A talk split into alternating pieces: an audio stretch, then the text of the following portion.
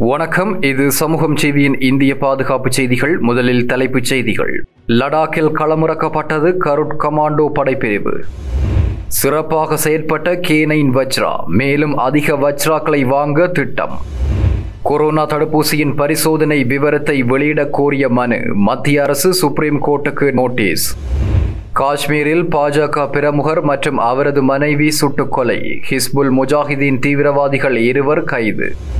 கடல்வழி தடங்கள் உலக வணிகத்தின் உயர் நாடிகள். பிரதமர் நரேந்திர மோடி தெரிவிப்பு. உத்தரப்பிரதேசத்தில் கனமழையால் ஆறுகளில் வெள்ளப்பெருக்கு. முன்னூற்றி ஐம்பதுக்கும் மேற்பட்ட ஊர்களை வெள்ளம் சூழ்ந்தது. ஜார்க்கண்டில் அமைச்சரை சந்திக்க சென்ற மாணவிகள் மீது போலீசார் தடியடி. உத்தரகாண்ட் வெள்ளத்தில் சிக்கிய போலீஸ் வேன் மீட்கப்பட்டது.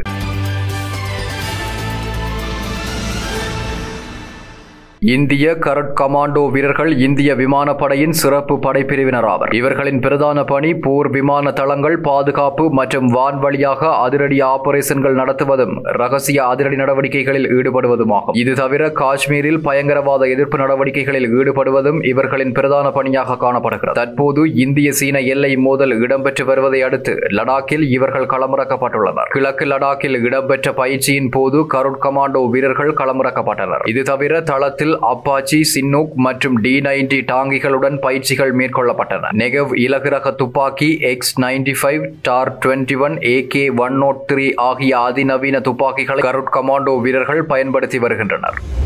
மலைப்பகுதிகளில் வைத்து இயக்க வேண்டி மேலதிக நாற்பது வஜ்ரா ஹோவிட்சர் அமைப்புகளை வாங்க ராணுவம் திட்டமிட்டுள்ளது. லடாக்கில் வைத்து மூன்று வஜ்ரா அமைப்புகளும் சோதனை செய்யப்பட்டு வந்தன. மேலும் இந்த சோதனைகளில் வஜ்ரா மிக சிறப்பாக செயல்பட்டுள்ளது. தற்போது இரண்டு ரெஜிமெண்ட் நூற்றி ஐம்பத்தி ஐந்து மில்லிமீட்டர் கலிஃபர் ஹோவிட்சர்கள் வாங்கப்பட உள்ளதாக தகவல்கள் வெளியாகியுள்ளன. மேலும் இவை மலைப்பகுதிகளில் களமிறக்கப்பட உள்ளதாக தகவல்கள் வெளியாகியுள்ளது. இதற்கு முன் இந்திய ராணுவம் நூறு அமைப்புகளை அதாவது ஐந்து ரெஜிமெண்ட்டுகளை சுமார் நான்காயிரத்தி ஐநூறு கோடிகள் செலவில் ஆர்டர் செய்து படையில் இணைத்தமை குறிப்பிடத்தக்கது. முதலில் ஆர்டர் செய்யப்பட்ட நூறு துப்பாக்கிகளும் பாலைவன பகுதிகளில் களமிறக்க வாங்கப்பட்டன. இதை இந்தியாவின் லார்சன் அண்ட் டூப்ரோ நிறுவனம் தயாரித்து வழங்கியது. மேலும் நூறு வஜ்ராக்களும் டெலிவரி செய்யப்பட்டுள்ளன. சீனாவுடனான மோதல் போக்கு காரணமாக மேலதிக வஜ்ரா அமைப்புகள் வாங்கப்படுவதாக தகவல்கள் வெளியாகியுள்ளது.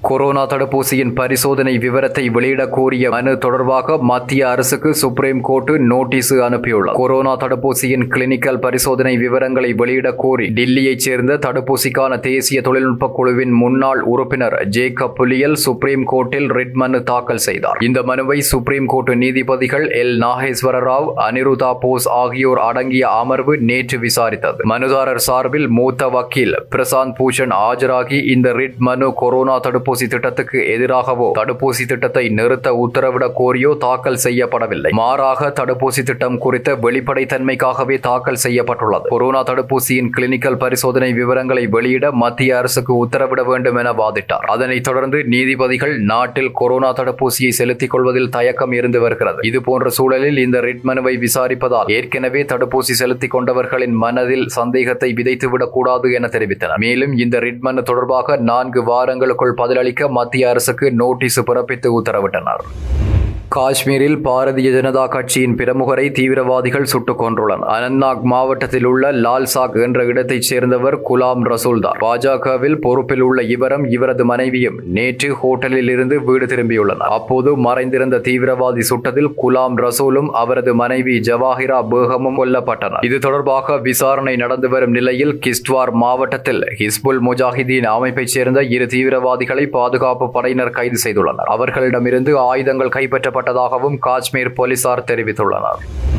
கடல் வழி தடங்கள் பன்னாட்டு வணிகத்தின் உயிர்நாடிகள் என பிரதமர் நரேந்திர மோடி தெரிவித்துள்ளார். பன்னாட்டு ஒத்துழைப்புடன் கடல்சார் பாதுகாப்பை மேம்படுத்துதல் எனும் தலைப்பில் ஐக்கிய நாடுகள் பாதுகாப்பு சபை காணொலி கலந்துரையாடலுக்கு பிரதமர் நரேந்திர மோடி தலைமையேற்றிருந்தார். அதன் போது பேசிய அவர் புவியின் எதிர்காலத்துக்கு பெருங்கடல்கள் மிகவும் முதன்மையானவை என்று கடற்கொள்ளை பயங்கரவாதம் ஆகியவற்றால் கடல் வழி தடங்கள் தவறாக பயன்படுத்தப்படுவதாகவும் தெரிவித்தார். தடையற்ற கடல் வணிகம் பன்னாட்டு சட்டங்களின் அடிப்படையில் கடல்சார் தகராறுகளை அமைதியாக பேசி தீர்ப்பது. பொறுப்புள்ள கடல் வழி தொடர்பை ஊக்குவிப்பது கடல்சார் போக்குவரத்துக்கு உள்ள அச்சுறுத்தல்களை கூட்டாக எதிர்கொண்டு முறியடிப்பது. கடல்சார் சூழலையும் வளங்களையும் காப்பது ஆகியன கடல்சார் பாதுகாப்புக்கான அடிப்படை கொள்கைகள் என தெரிவித்துள்ளார்.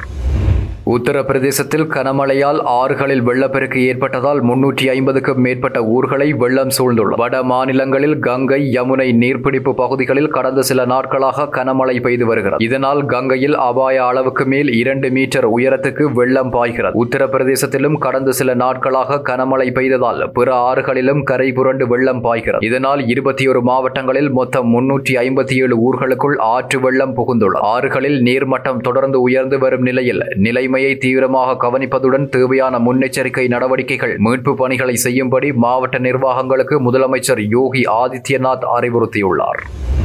ஜார்க்கண்ட் மாநிலத்தில் அமைச்சரை சந்திக்க வந்த பன்னிரெண்டாம் வகுப்பு மாணவிகள் மீது போலீசார் தடியடி நடத்தியுள்ளனர். தன்பத் மாவட்டத்தில் பன்னிரெண்டாம் வகுப்பு தேர்வு முடிவுகளை மறுபரிசீலனை செய்ய கேட்டு தேர்வு எழுதிய மாணவிகள் மாவட்ட ஆட்சியர் அலுவலகத்தை முற்றுகையிட்டனர். அப்போது ஆட்சியர் அலுவலகத்தில் இருந்த சுகாதாரத்துறை அமைச்சர் பன்னா குப்தாவை சந்திக்க வேண்டும் என்று அவர்கள் போராட்டம் நடத்தினர். அதிகாரிகளுக்கும் மாணவிகளுக்கும் வாக்குவாதம் ஏற்பட்டதனை அடுத்து போலீசார் தடியடி நடத்தி மாணவிகளை கலைந்து போக செய்துள்ளனர்.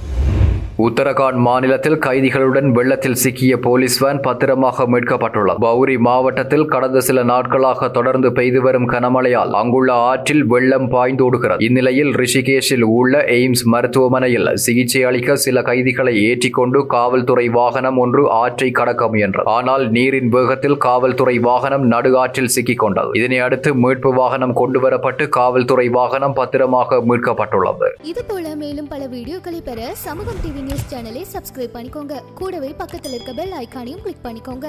அப்படியே உங்களுடைய நண்பர்களுக்கும் ஷேர் பண்ணுங்கள்